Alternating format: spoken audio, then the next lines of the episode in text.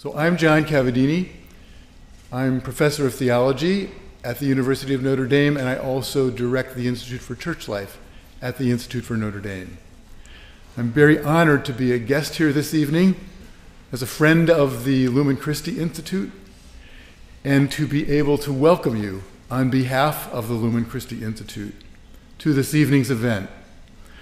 Also, a special shout out to the Ethics Club at the Divinity School for co sponsoring this event. So thank you.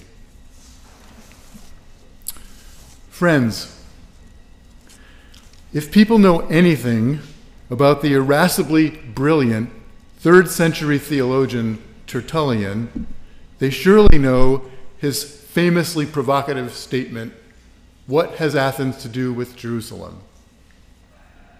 The presumed answer of Tertullian it would seem would be relatively little. Yet Tertullian himself powerfully de- deployed his formidable knowledge of Hellenistic philosophy, his knowledge of Athens, in defense of Jerusalem, thus turning the love of wisdom, the pursuit of wisdom, in, into a kind of into a theological use, a sustained theological use. So, what does Athens have to do with Jerusalem then?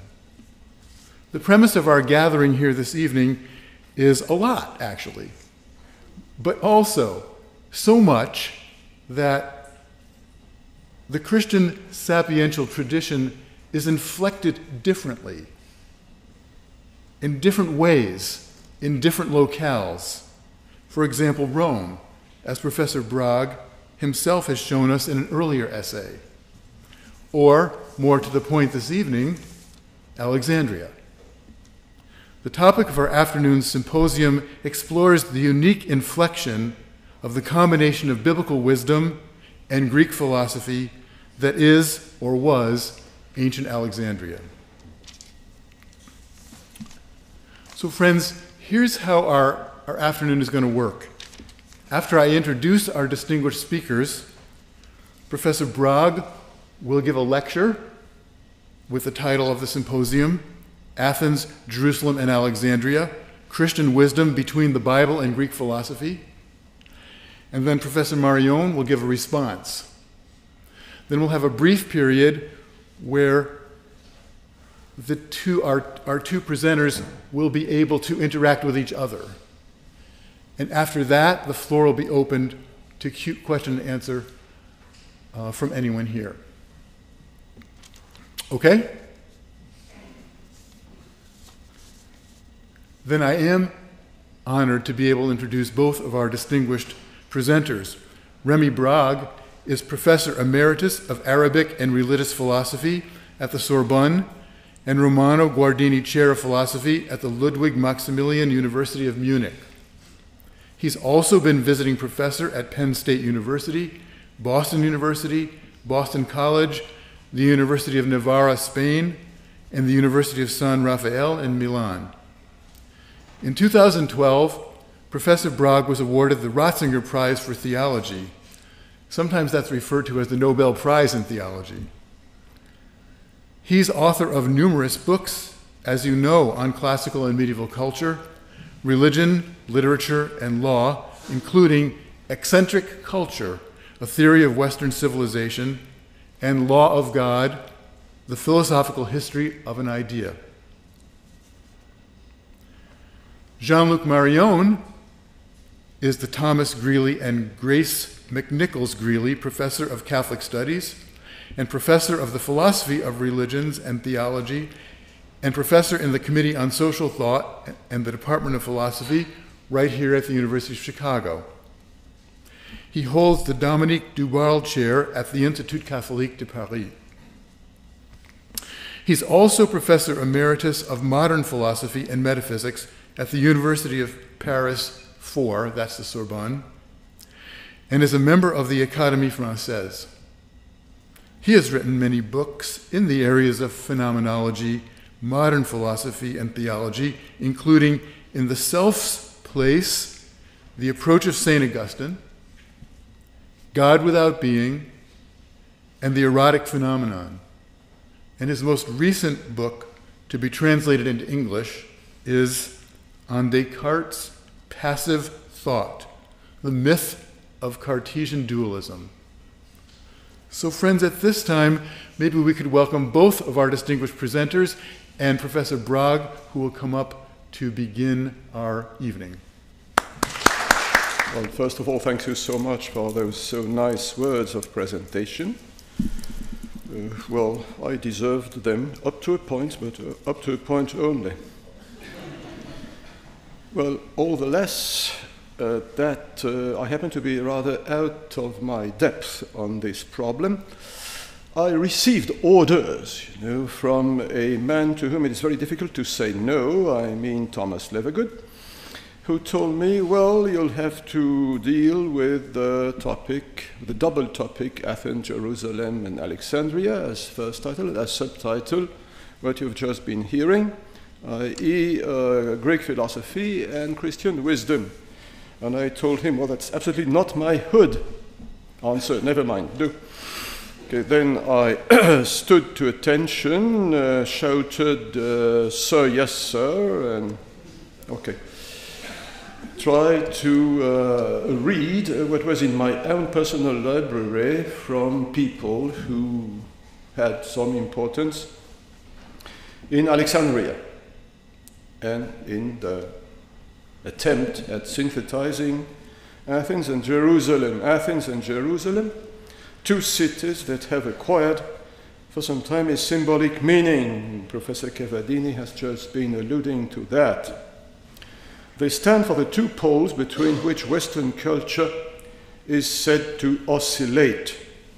The content can be construed in many ways faith versus reason, ethics versus aesthetics, free inquiry versus obedience, and so on and so forth.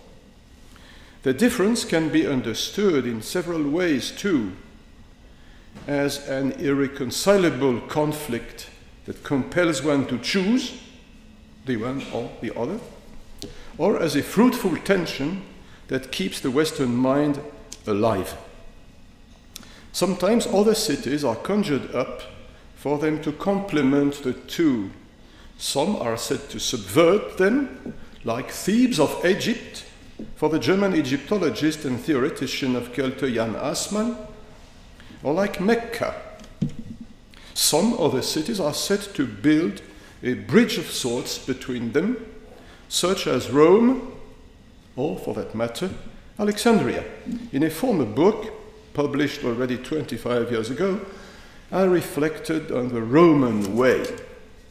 Here, I will give some thought to this last city of Alexandria. Needless to say, I will focus on the subject matter that my subtitle intimates, i.e., Greek philosophy and Christian wisdom. Let me begin with some reminders of material history, however. For besides its symbolic value, the real Alexandria, the town made of stones, as well as its population of flesh and blood, was the place of quite a concrete encounter between Athens and Jerusalem, that is, between Greek and Jewish people, on the distant backdrop of Egypt. Distant was this backdrop because Alexandria was not felt to be in Egypt, properly speaking, but rather, as the Romans said, ad Aegyptum, on the brim of Egypt. This coastal city, mainly a harbor, was founded, as the name enables one easily to guess, by Alexander the Great, together with a bevy of other cities by the same name, all along his trade of conquests from, him, from his native Macedonia to the Indus Valley well known is Alexandria because of the famous Alexandria Library that was founded in 288 before Christ, and that remained there till it was destroyed. Unclear it is by whom. Furthermore, a philosophical Platonic come Aristotelian school remained faithful to the ancient pagan religion, was active there especially around Ammonius. It later on shifted to Christianity with John Philoponus and lasted till Stephanus of Alexandria, who died in 642, the very year in which the city was besieged and taken over by the Arab conquest. Yet there were not only scholars in Alexandria, to the contrary, the city has a large harbor with a famous lighthouse on the island of Pharos, hence, by the way, the French name for lighthouse, Phare. The city was populated mainly by sailors and merchants from all around the Mediterranean Greeks, Romans, Jews, Phoenicians, people of all ilk. We should be careful here not to yield to one more legend of a lost paradise of coexistence analogous to the legend of Islamic Spain, not to mention the paradises that peopled the imagination of the Western left, and unfortunately of so many French intellectuals from Soviet Union to China, Albania, Cuba, etc. In Alexandria, coexistence between the different communities was not always peaceful. And in particular, it was far from being an exclusively positive place for Judaism, for it was there that the first anti Jewish riot in history took place in the year 38 after Christ. Modern Alexandria in the 19th century remained for a long time a melting pot in which people of many languages and beliefs rubbed their shoulders, and in which, curiously, the language of communication was for the most part French. The well known four novels which Lawrence Durrell published between 1957 and 1960 under the title of the Alexandria Quartet. You should have done that earlier. Thank you. Uh, this work bear witness to that. Yet this tetralogy turned out to be some sort of dirge, since the multicultural state of affairs that it depicts was already menaced by, by the aftermath of the Suez Crisis in 1956, and still more by the nationalization of property by Nasser in 1961. At present, Alexandria is almost exclusively Egyptian, its language is almost exclusively Arabic, and its religion almost exclusively Sunni Islam. Well, Alexandria was not the only place in which an encounter between Greek culture and Judaism took place. This encounter began early, and in particular, it was not something new when Christianity set in with the preaching of the apostles. Hellenism had been present in the Middle East for more than three centuries before Christian era, since the conquest by Alexander the Great. Palestine was part of Hellenistic kingdoms, first the Lagids of Egypt, then the Seleucids of Syria after 195 before Christ. When the Romans came, they didn't drive away Greek language and mores. To the contrary, the eastern part of the Roman Empire was administrated in Greek. Alexandria was the place where the Bible was translated into Greek according to the legend by 70 old men from the Jewish community who produced the so called Septuagint. This Greek translation made possible the diffusion of biblical ideas and practices in the whole Mediterranean basin. It was the Bible of the Greek speaking Christians who rapidly forgot the Hebrew original, with some brilliant exceptions, such as Origenes from Alexandria. The Hebrew Bible itself is not free from Greek influence.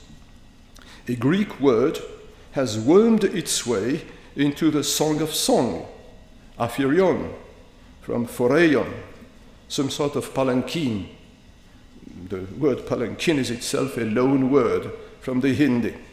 And for as a rule, words designing material objects are more easily welcomed into other languages, especially when they designate new technical devices.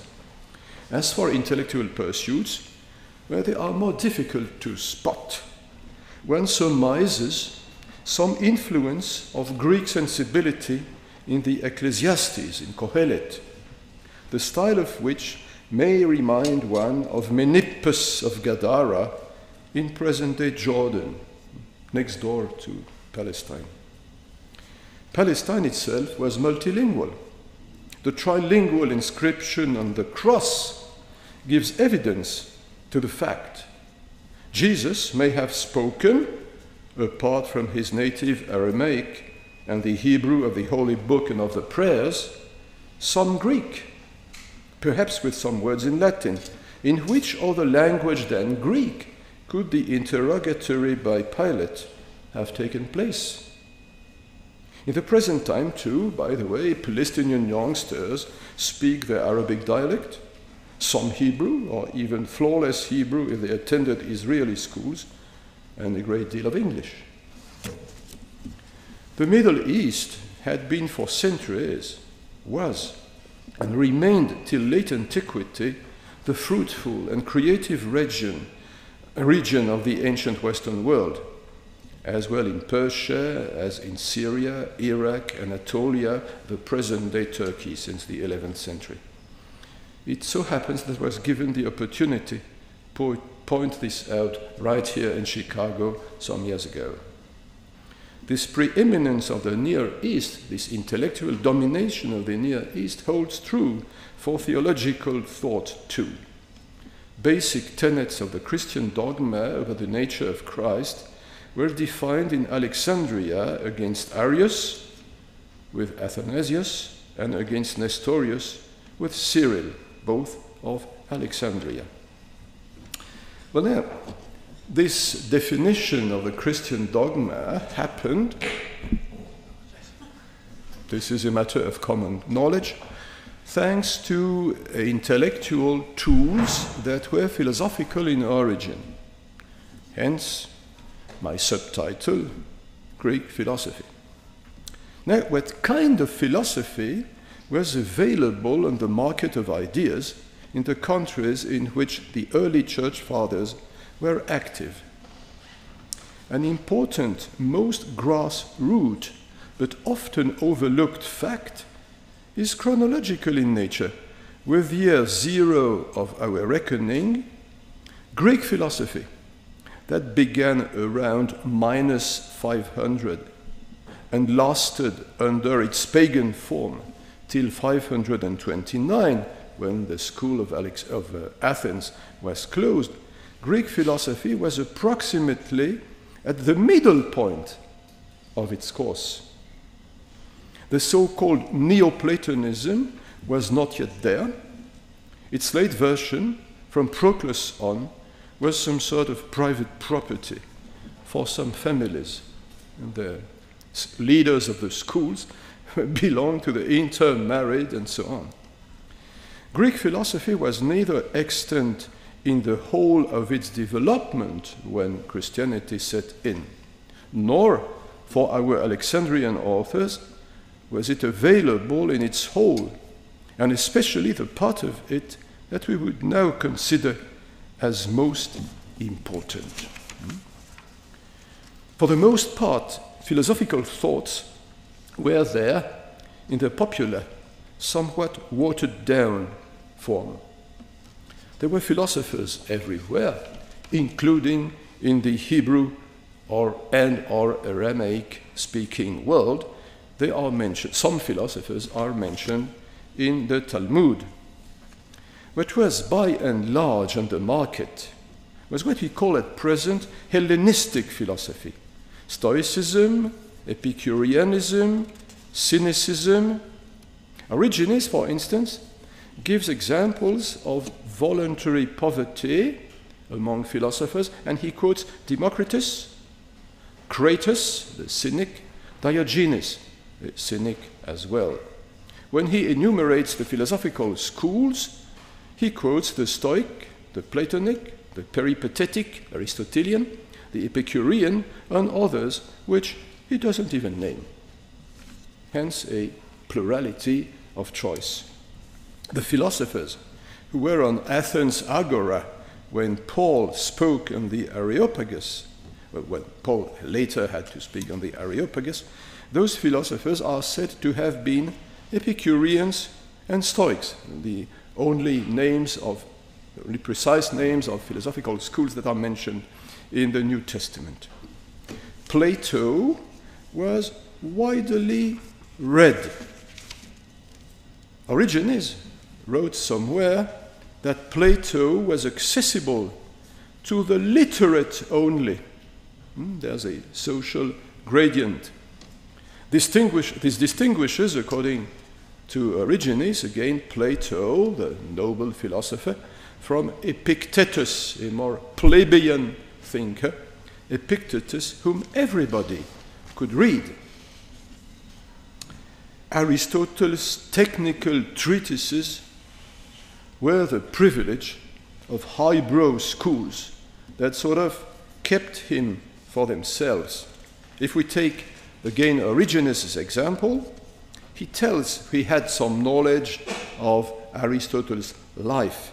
He tells, he retells the anecdote about Aristotle leaving Athens after Alexander's, the great, Alexander the Great's death and explaining that he wanted to avoid the city a second crime against philosophy, the first being, as a matter of course, Socrates' hemlock.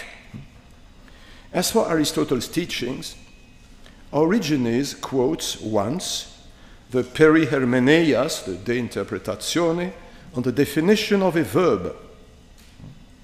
And he mentions the peripatetic doctrine of the quinta essentia, the fifth element out of which the heavenly bodies are made.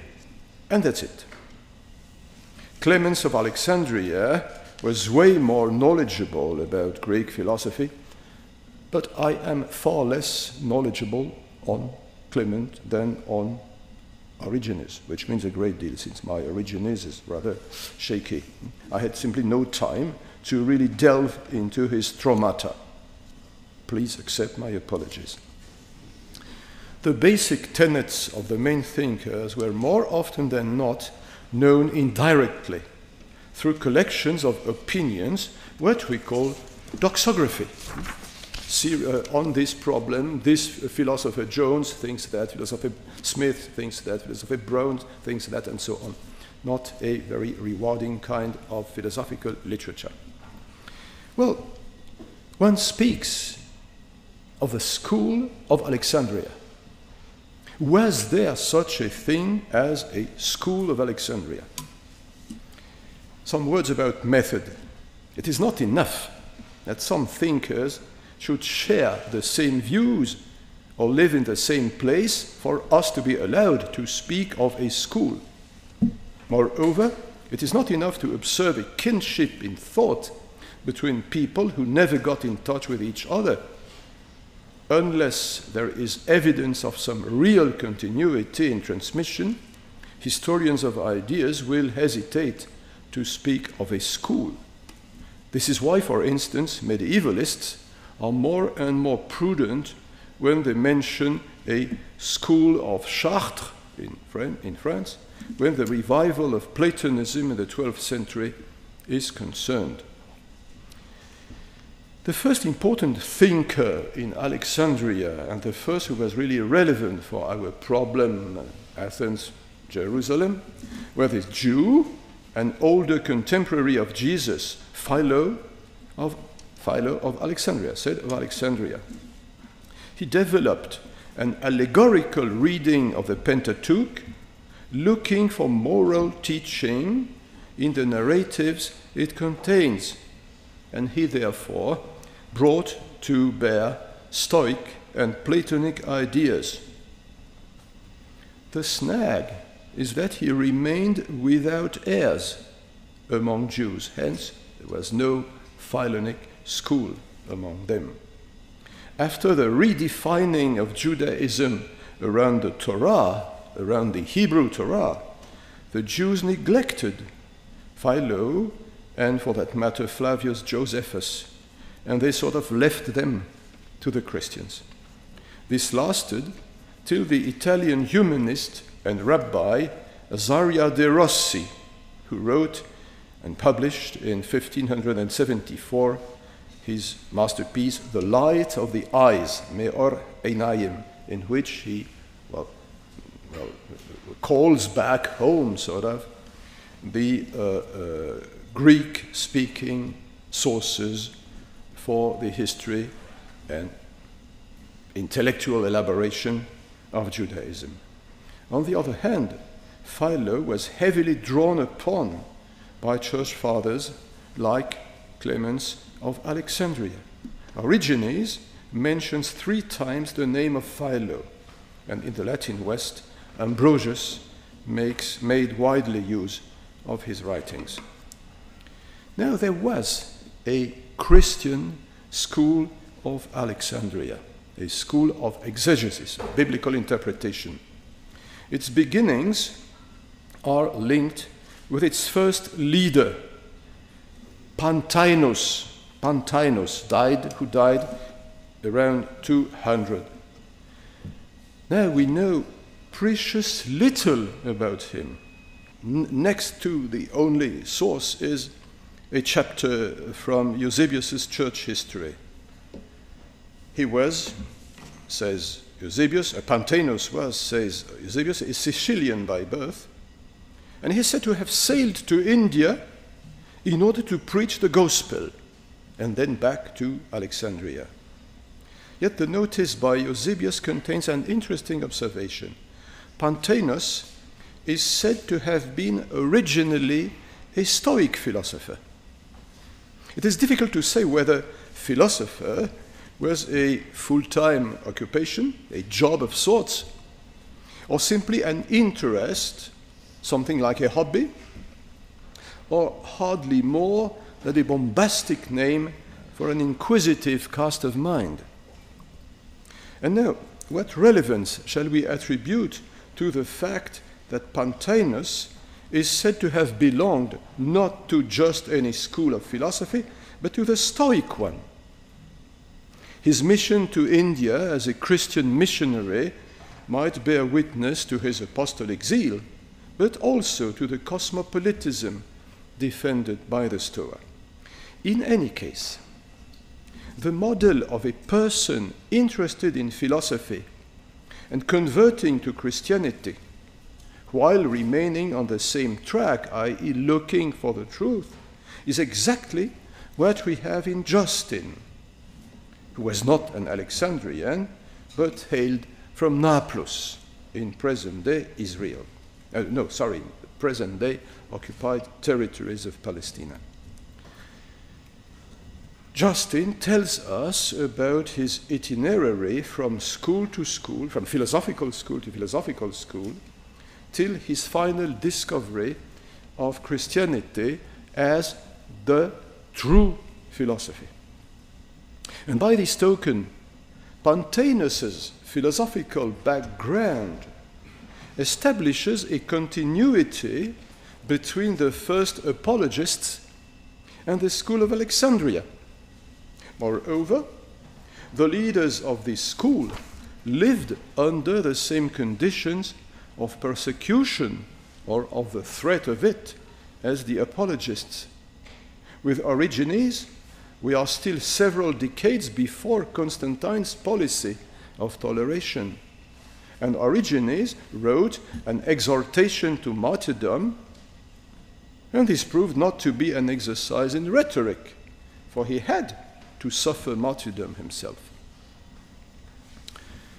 What did those people had to do? What was the, uh, the intellectual achievement as a possible school of Alexandria about the problem Athens Jerusalem? They had a double task. On the one hand, they had to show that the Christian message is in continuity with two previous worlds of meaning the Hebrew Bible on the one hand, and Greek, Greek literature and philosophy on the other hand. They had furthermore, and this is the second task, to drive a wedge of sorts between those two worlds. They had to make place for Christianity as what would be later called a third race, triton genos. They thereby fought on two fronts, endeavoring to distinguish themselves from Greek paganism and from what was about to crystallize as Talmudic Judaism. Now, both the Bible and Greek texts express a worldview which implies, too, a glimpse of the divine. The struggle was not between some secular thought, to uh, uh, tell this in uh, anachronistic terms. It was between several understandings, several ways for us to understand what the divine is all about. Now, although those two corpus of texts and experience, Bible and Greek philosophy, may at first sight seem at loggerheads with each other, there is a common point, or rather a common root. And this common point or root is the logos, i.e., the verbal nature of man and of reality as a whole. This has to do with a most revealing fact repeatedly pointed out by Pope Benedict, i.e., that the Christian apologists turned to the philosophers in order to look for dialogue partners. And they didn't try to get in touch with a mystery cults whose quasi sacraments might have looked like the Christian ones. The encounter, this encounter, this fruitful encounter between Greek thought and, in particular, philosophy and the biblical religions, religion, sorry, in the singular, was not evident. It required some conditions that made possible the use of philosophical ideas or of plain, humdrum human wisdom. It supposes a very important assumption, i.e., that there is a level of humanity that precedes its splitting asunder in different religious affiliations, in the same way as it is common to nations, races, and so on and so forth, social statuses, and so on. And this common element is again the Logos. Now, what was the concrete, what were the concrete tactics of the church fathers, of the early church fathers, in order to cope with philosophy. They had an ambivalent attitude, or, or many ambivalent stances towards philosophy. There was first a wholly negative outlook. philosophy is distrusted and even despised.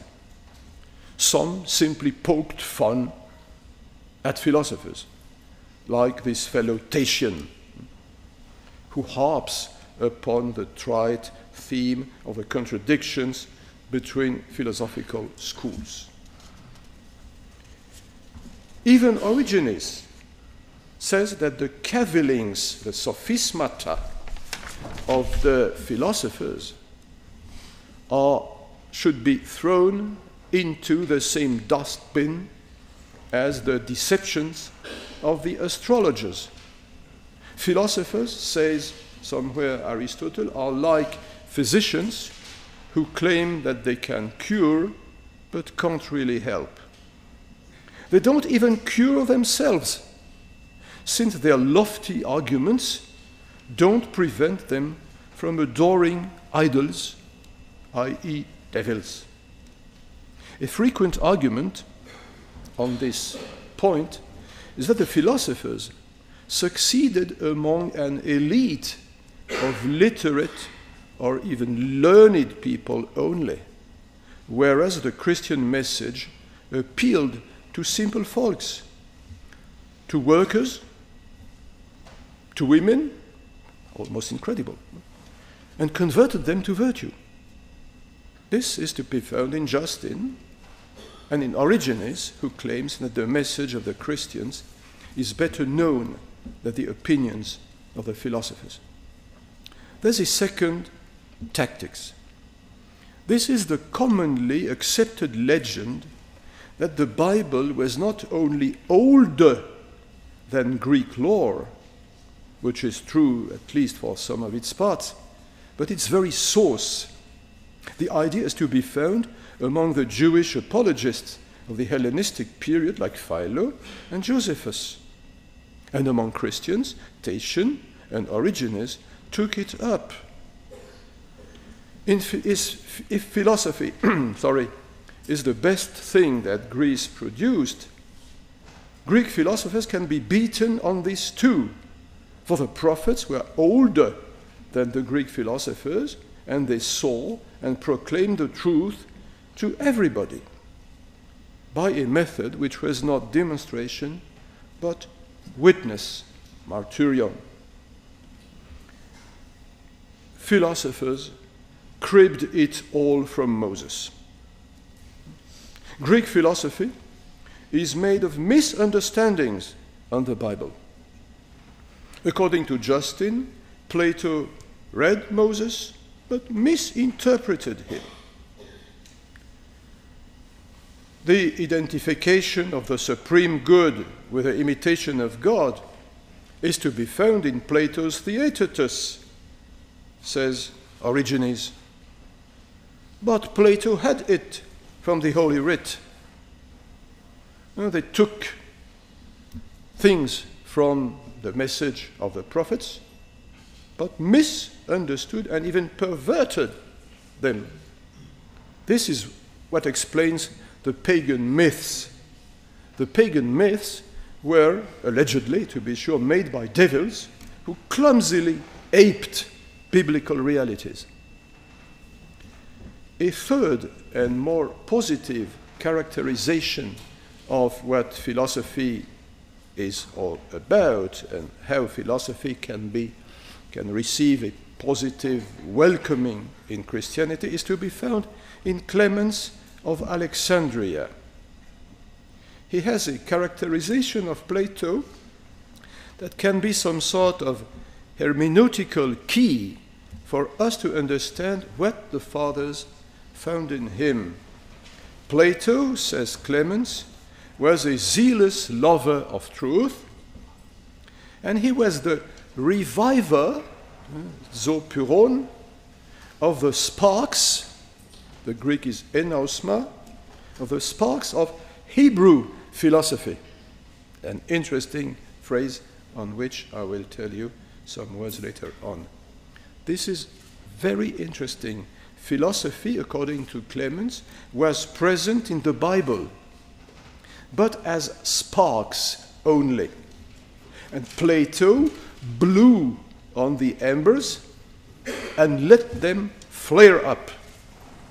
Plato brings what was implicit in Hebrew philosophy to an explicit conceptual formulation. And this may be some sort of program for the church fathers. Who, this is a fourth tactics, the church fathers spoke of a barbarian philosophy. As is well known, the adjective had originally no derogatory shade of meaning whatsoever, but simply meant speaking a non Greek language. The phrase barbarian philosophy and the idea is not Christian in origin. It stems from representations found in Jewish authors like Philo or in pagan authors like Megasthenes, about whom we know precious little, Megasthenes, who wrote an account of India, which is quoted, quoted by later authors. As for the church fathers, what they thereby meant with the phrase barbarian philosophy was the thought of the biblical prophets. This implies that there is some philosophy outside of the pale of Greek culture. Origenes speaks of Greek and barbarian philosophy, which a phrase that may refer to biblical authors, but also to the alleged, to the alleged secret philosophy of the Egyptians, or even of the Persians, of the Syrians, and so on. Each and every nation had its kind of philosophy. Now, the notion of a barbarian philosophy is worthwhile because it frees philosophy from the suspicion of being the folklore of an ethnic group, a suspicion which recurs from time to time. For instance, whenever philosophy is said to be some sort of mythology, white mythology of the Greek language, or of the whole Indo European language family. In the ninth century already, the Arabic grammarian As-Sirafi, in his famous controversy with the translator Abu Bishr Mattar ibn Yunus, tried to reduce philosophy to Greek grammar. If you know Arabic grammar, you need no philosophy. Philosophy is simply the grammar of another language which we don't speak. This uh, grammarian had remote heirs with a linguist who interpret Aristotle's categories as being hardly anything more than grammatical categories. For instance, the substance, the usia, being boiling down to be what we still call substantive. Last and not least, the fifth tactics, the church fathers could raise their sights from language to what makes it possible in the first place, i.e., the logical ability of human beings, that which the Greek philosophers themselves called logos. And according to them, Christianity, Christianity can trump up philosophy can beat it with its own weapons, the Logos, because the, because the Christian experience of the Logos is, according to them, more complete than what is afforded by the philosophers. Justin quotes the various names by which biblical language and imagery expresses the relationship between God and creation. He quotes the glory of God, the Son of God, the wisdom of God, the angel, God Himself, Lord, the Lord, the Word, the army leader, all this can be a way for the Bible to express uh, the relation between God and creation. He summarizes them all under the heading of what he calls a dynamis logike, a logos like. I have to leave logos untranslated, why so, so, so, uh, well, various, so, so it's a motley concept. Yeah? Uh, um, the uh, logical, perhaps could do logical power, but logical in a broader meaning that mere logics in our sense this dynamis logike was, according to Justin, begotten by God before creation. This is the Son as the Word of God. And this uh, thought is all the more remarkable that he begins his list of the different sides or aspects of this dynamis logike.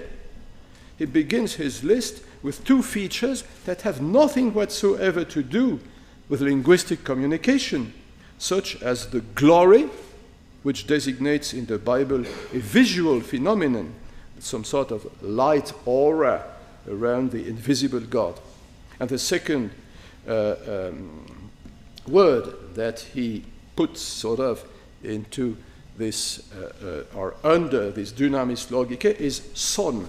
Sonship is a biological and social notion, nothing linguistic about it. For Justin, among the Greeks, Socrates, the patron saint of the philosophers, fought against the demons. Demons who took the shape of pagan gods, and he did that by means of logos, by means of cross examination. Among the barbarians, Christ was the Logos incarnate himself, taking the form of man and becoming one of them. He contends, this is still Justin, that Christians have over the other, other people an advantage. They possess the Logos in its whole. The Greek is to logikon, to holon, global Logos, sort of. Philosophers discovered truths thanks to the Logos, but they had it only in a partial way.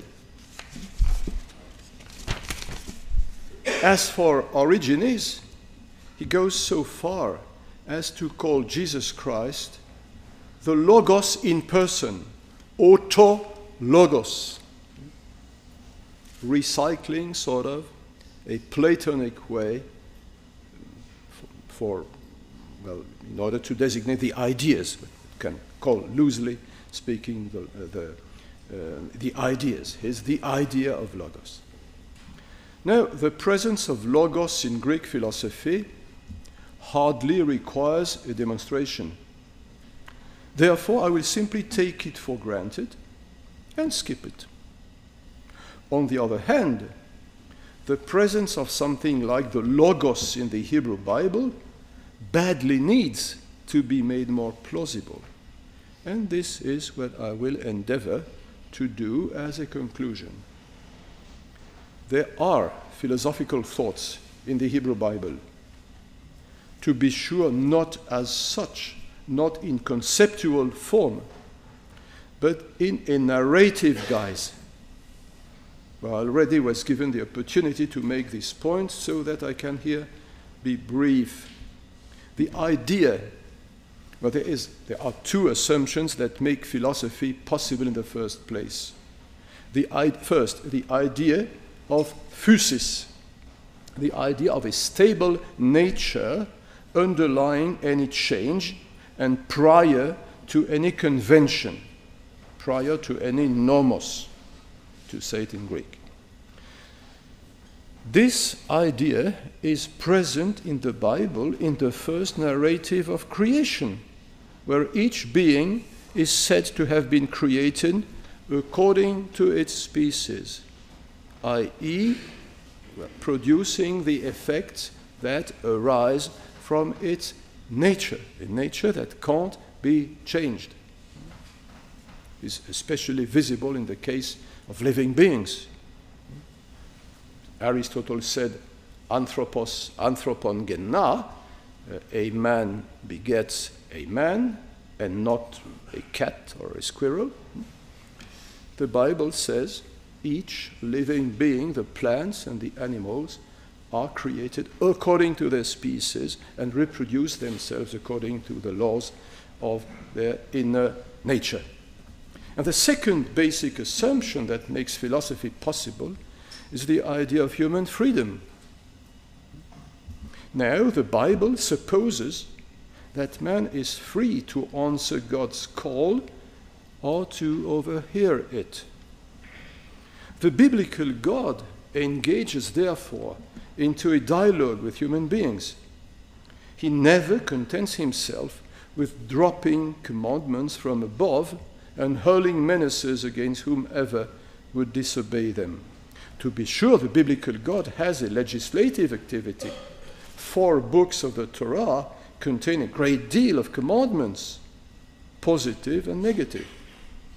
But this activity, this legislative activity, is embedded in a story of dialogical interaction between God and human beings.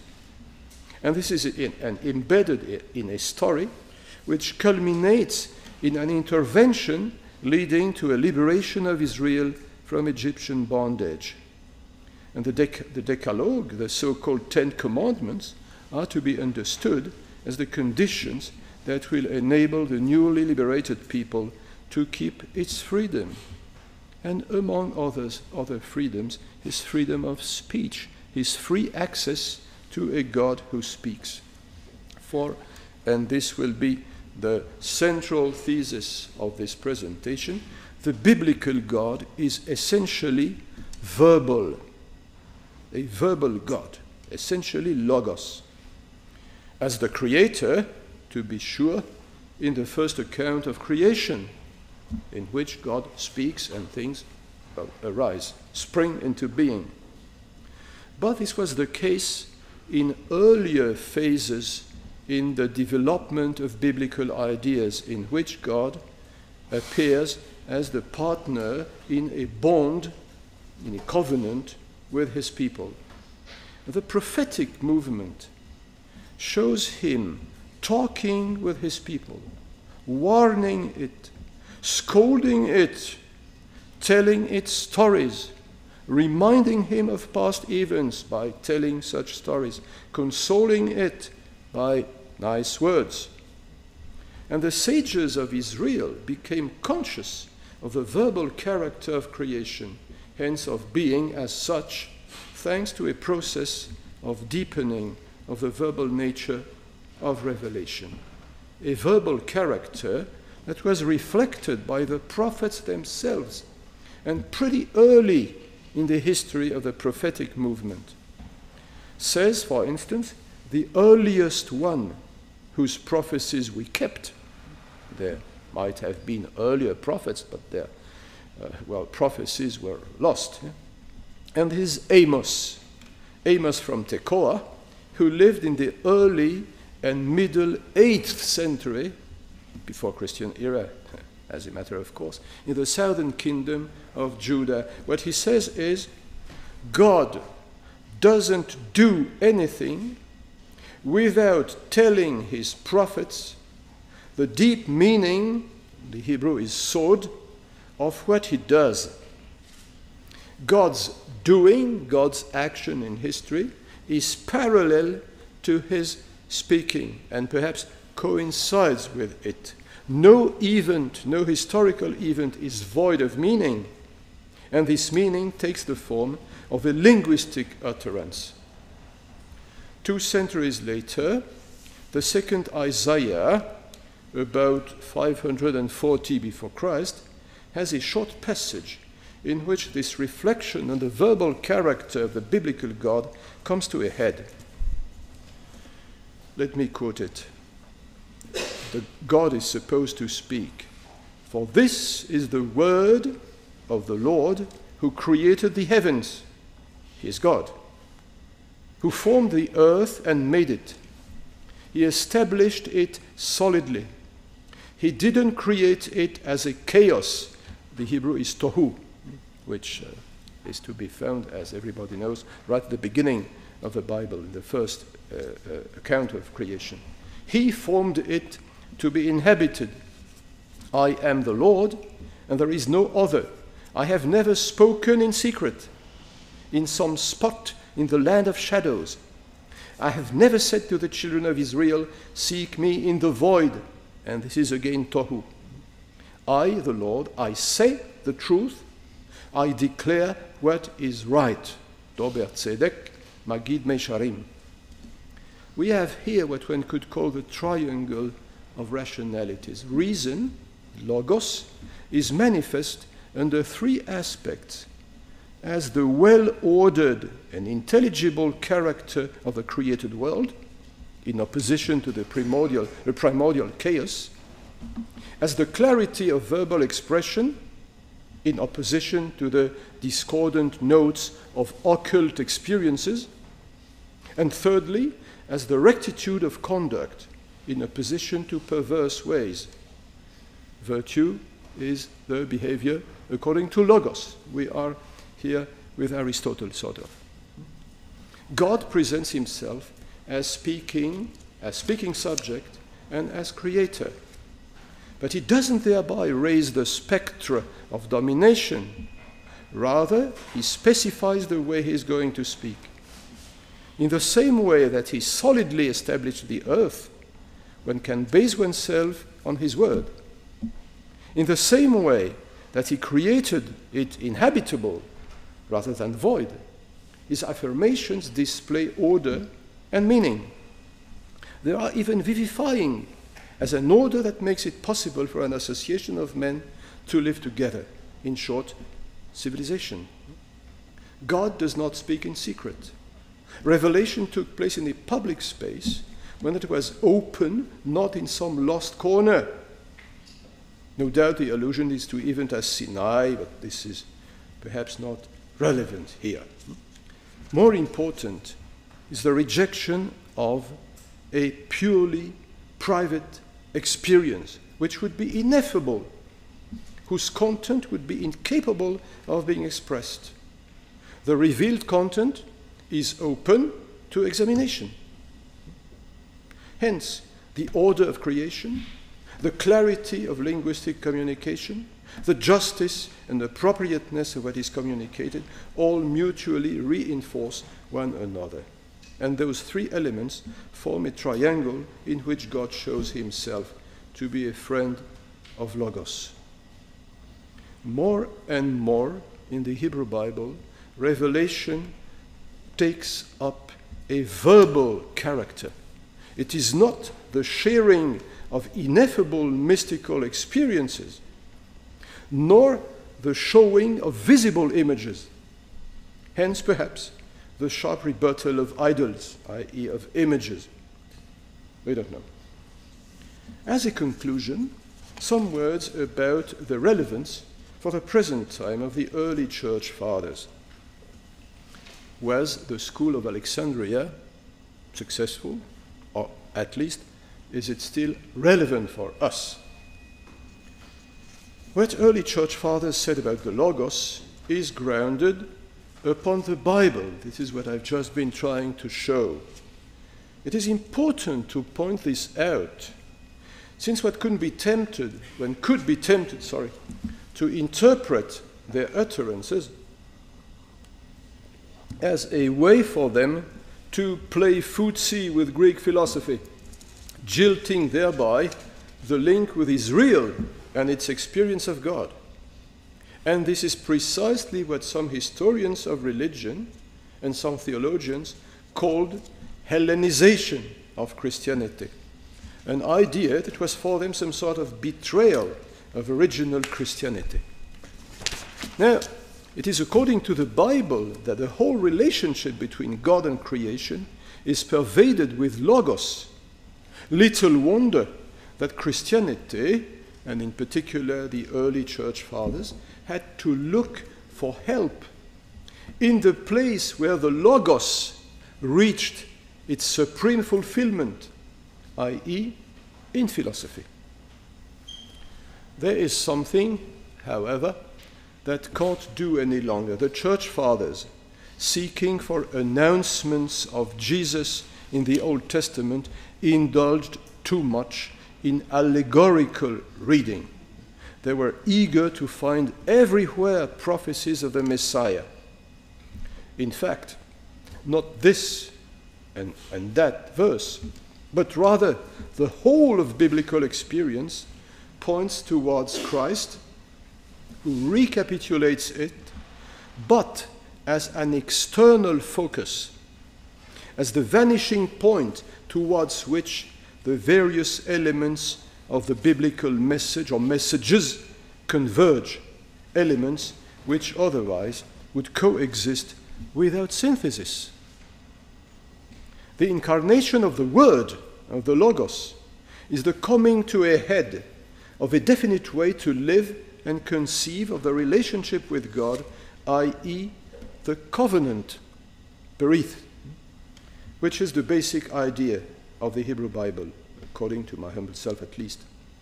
What theologians called later the hypostatic union, i.e., the presence of two natures, the divine nature and the human nature in the single person of Jesus Christ, Word made man, is the peak of the covenant, is the bond made definitive and unbreakable because realized in one person. As a matter of fact, in the development of patristic thought, the period of the early church fathers, dominated by apologetics, was succeeded by the dogmatic period in which the nature of Christ, or rather, or rather his two natures in his single person, received a rigorous formulation.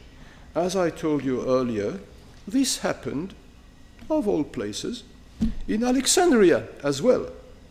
And by this token, there is some continuity between the pursuits of the Alexandria Christians, who all deserved well of Christianity. Thank you for your attention.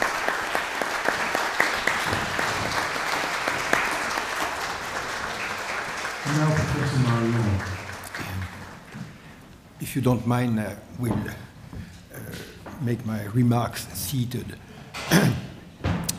Uh, it's always a bit difficult to, uh, to comment on a lecture made by Rémi Brague because of the uh, comprehensive scholarship uh, he used to uh, develop each time.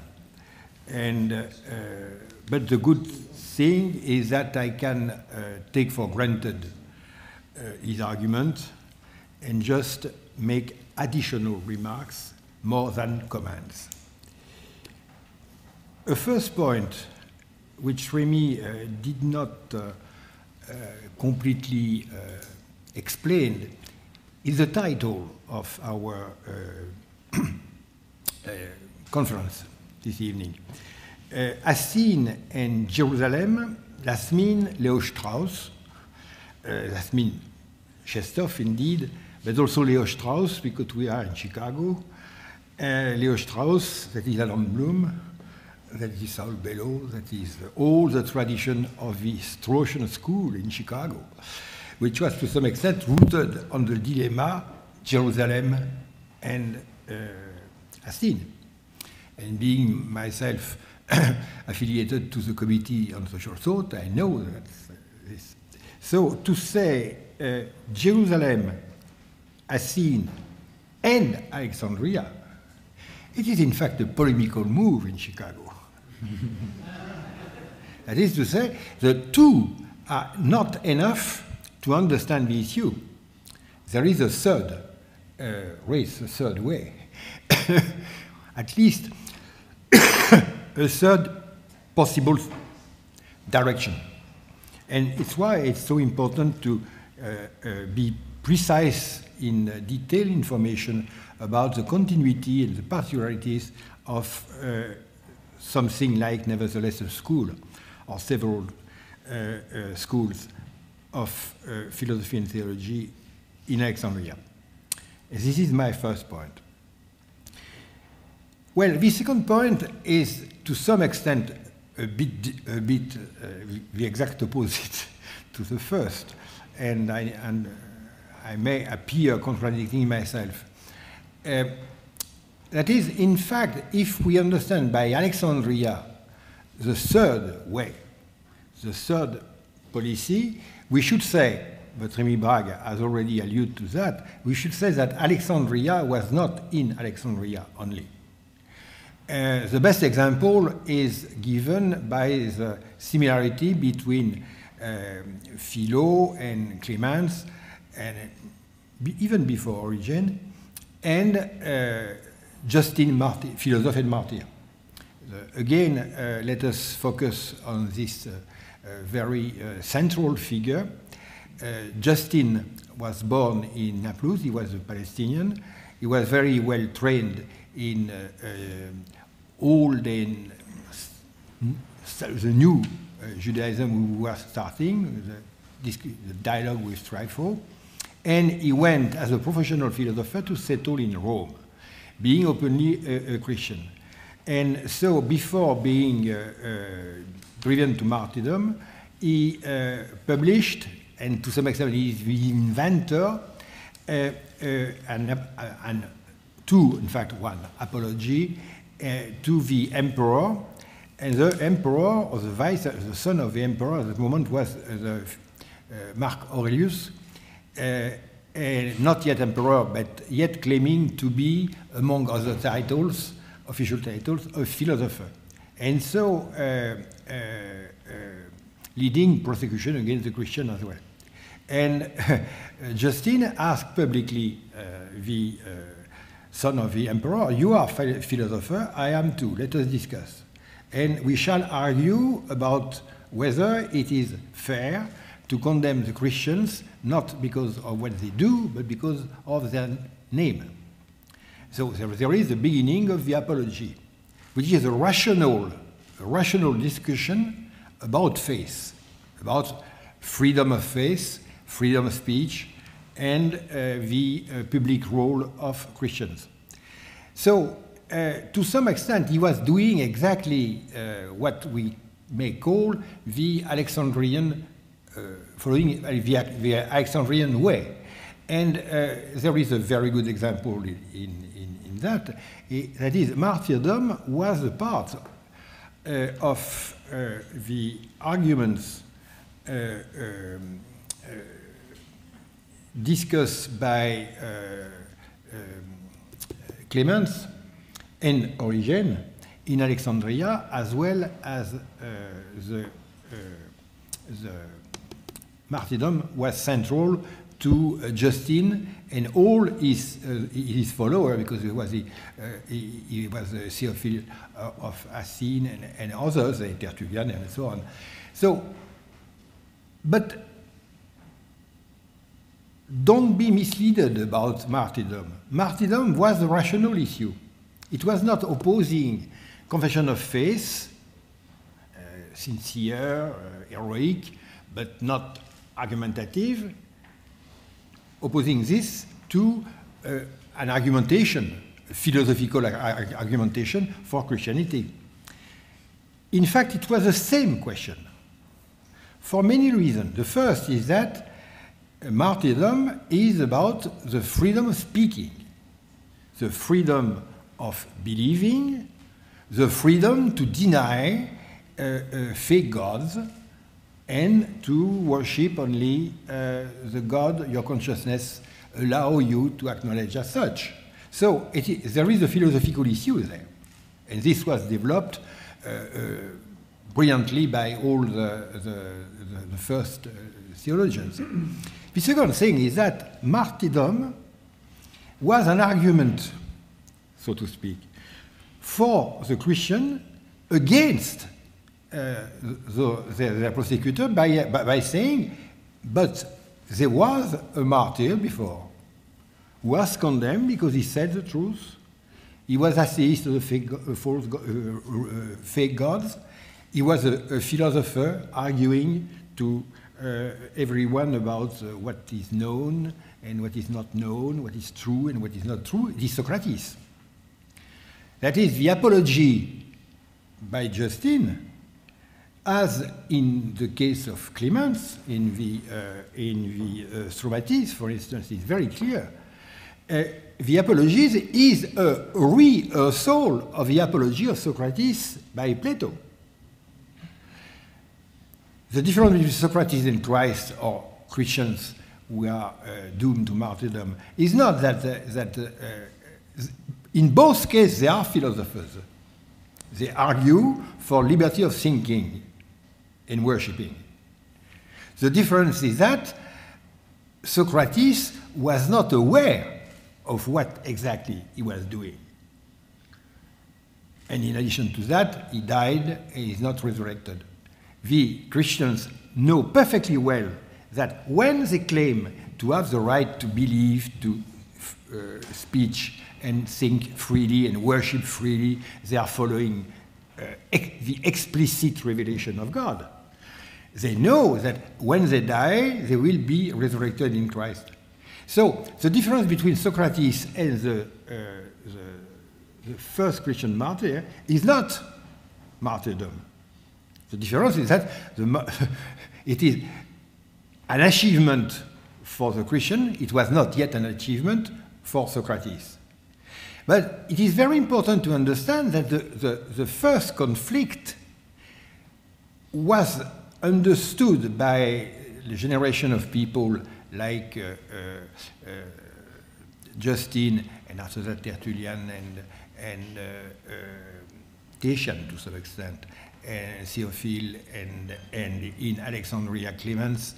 It, it was seen as a public philosophical discussion. Martyrdom is the moment when you argue. So, this is quite important to understand the paradox that rationality was not opposed to the confession of faith, but the confession of faith was a claim to be rational in your behavior and your way of thinking.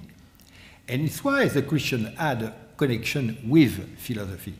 So this share uh, uh, uh, clear light on another point which was uh, uh, emphasized by Rémi Brague, uh, referring to um, Cardinal Ratzinger, who insist, used to insist on the fact, and in fact he is quoting at that moment, as you know, Augustine, City of God, book 6, 6 and 8,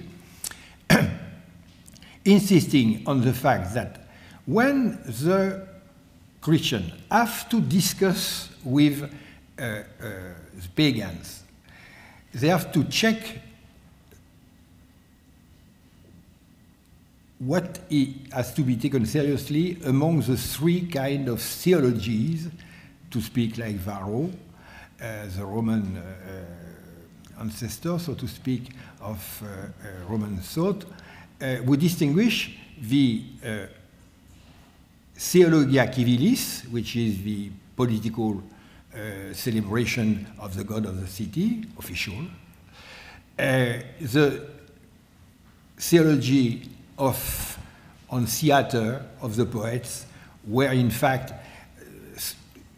the storytelling about the god leads to uh, jokes and caricature and making the, the fun of the gods.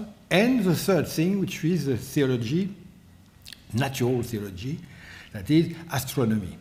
Astronomy being uh, uh, one of the best possible uh, uh, uh, approximation of the divine.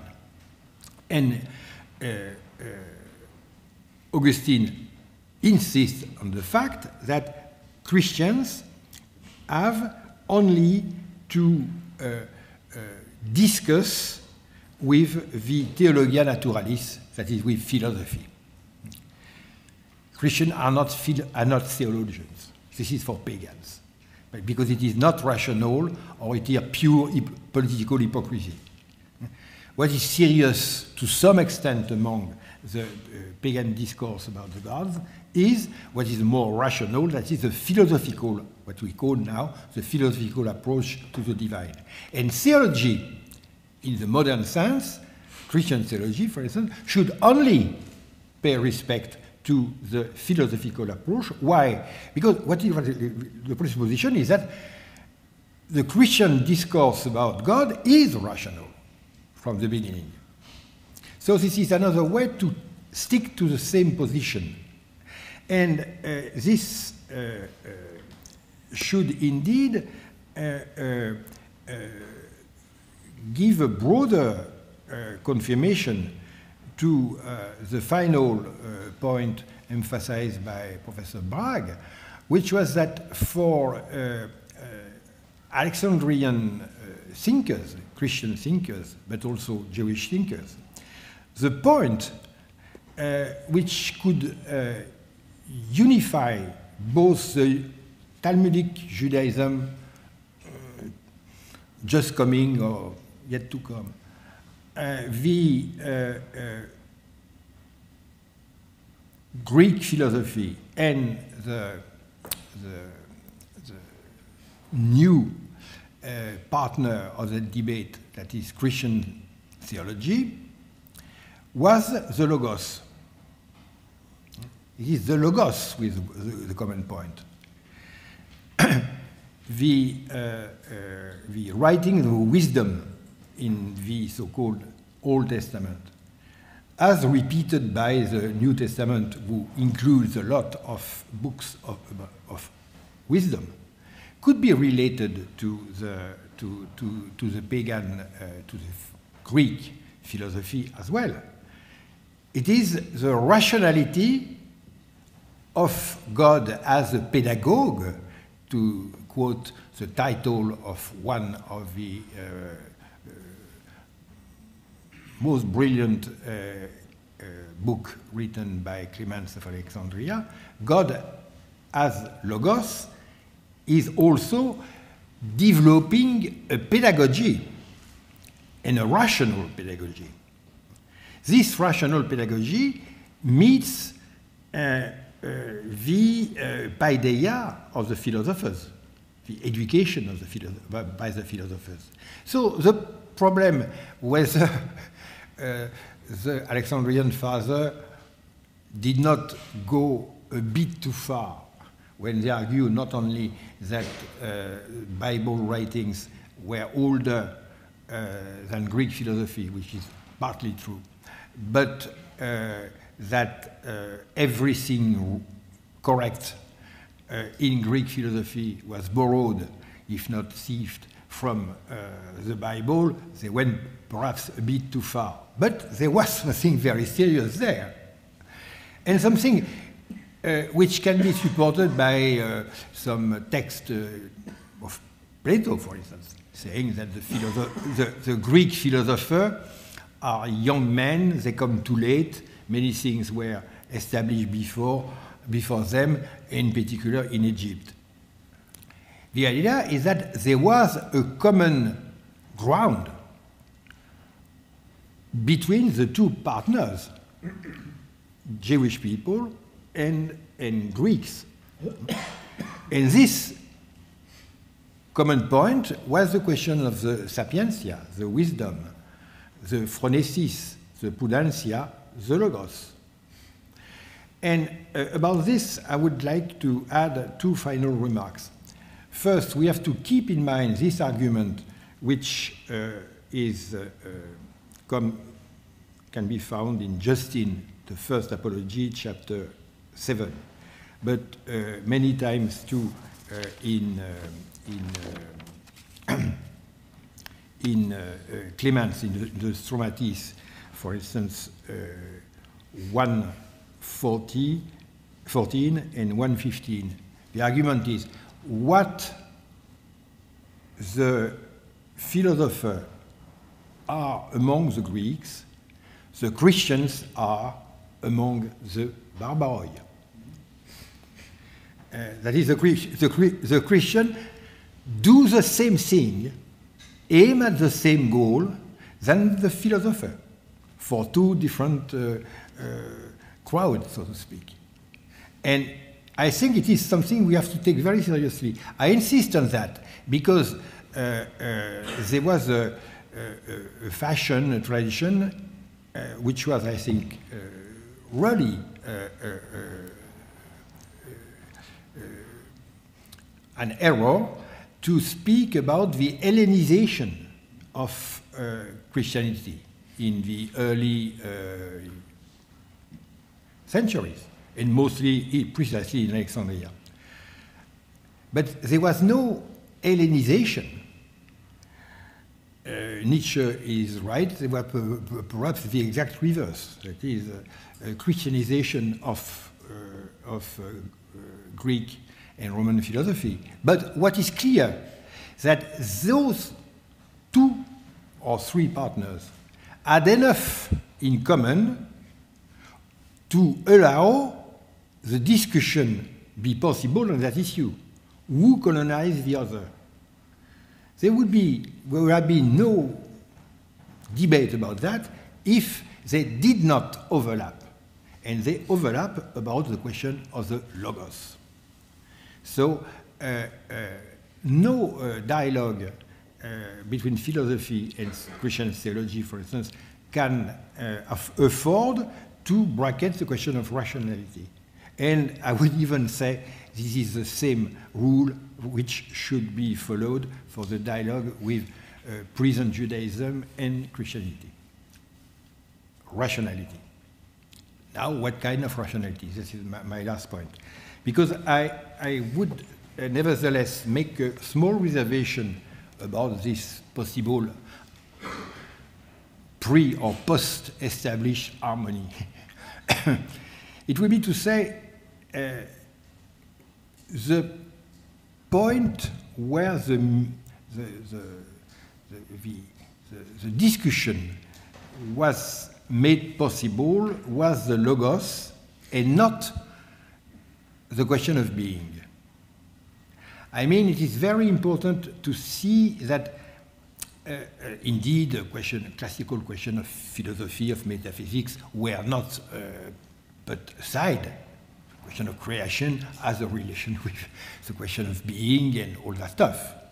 But there was, in fact, the core of the common discussion was what I would call, referring to uh, Clemens again, to Origen, to, uh, and to uh, uh, Augustine, what I would call the principle of the search for happiness. Uh, this principle uh, is very, uh, to my opinion, very, very powerful. In fact, this formulation comes from, from Roman thinkers uh, like Cicero, uh, Seneca, and I guess others, which I have not in, at the moment in mind. But it was taken over by the first uh, apologists, Christian apologists, and very well explained uh, in many places by uh, Augustine. The point is this if you meet any other man uh, with uh, any uh, culture as different as you could imagine from yours. So you have no nothing in common, so to speak. You can speak, you can argue, but you have not the same background and the same culture, and the same region, and the same race, and so on. Uh, is there a starting point for discussion? The starting point is that you can assume that this guy wants desperately to be happy. There is no human being who would say, I have no interest in being happy. Even the worst of them, all the most terrible having doers, they have done evil, they are kill people, that destroy civilization, just because they imagined it was the only way for them to reach some happiness. So, this is the unconditional certitude you can assume in any discussion. There is a kind of rationality there. And it's a very strange rationality because we, uh, uh, we all desire happiness at any price. And nevertheless, we have no idea of what happiness is, which is very strange. It is precisely because of that that we want to get it. So there is a very radical but universal logic, logos, of the desire for happiness. And the first centuries of uh, Christian theology, so to speak, because this term theology has to be taken with some reservation, uh, were, for a large part, focusing on these debates. We all want to be uh, happy. Pagan's God cannot help. We Christians, we have a solution, which is not unknown to the Jews, which is not unknown to the Greek philosophers. And so it is a logos, but I would say deeper than a logos allowing us to have a scientific approach to the thing in the world. It is deeper a logos about the happiness of uh, the speaking one. So those were uh, my additional remarks, but I agree completely to uh, what uh, Rémi has brilliantly explained.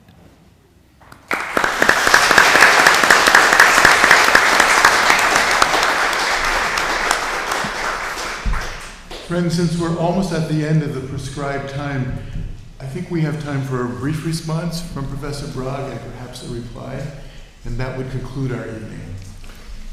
well, as a matter of fact, just some words of thanks. Uh, Jean Luc's uh, merits are all the greater that the poor fellow, for stupid technical reasons, could not access my, the text of my presentation uh, before, uh, well, this afternoon, two o'clock, something like that. I had sent it via email, and it was lost in the sand. uh, well, uh, just two points.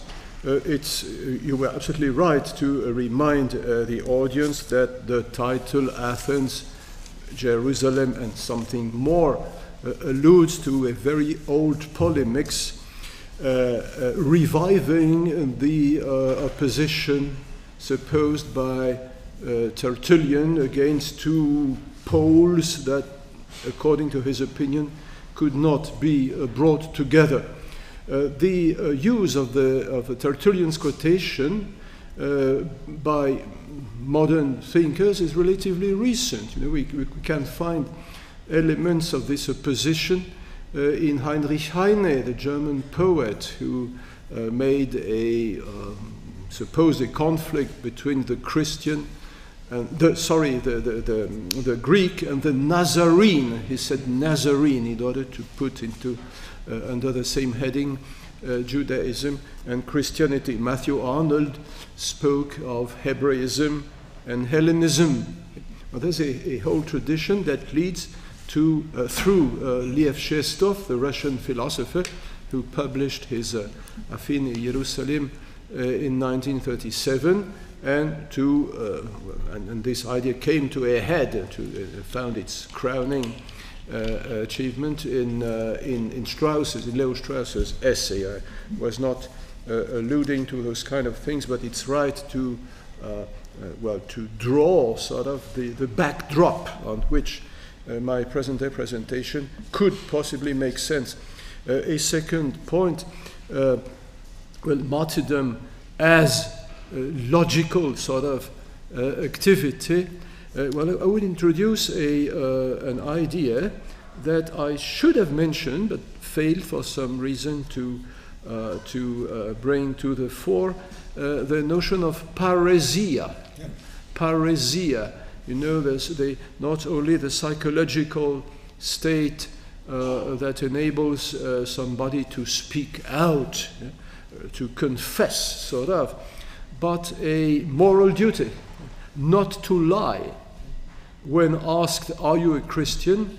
Uh, the answer must be yes, and at all costs. And this is the deepest point, perhaps, of parrhesia, the point on which whole life is, uh, well, put at stake, at stake in uh, several meanings of the word including the most concrete pillar it. Yeah. Okay, well then thank you uh, for those uh, uh, observations that give evidence uh, to a uh, long uh, familiarity with those people on which I know that you are teaching.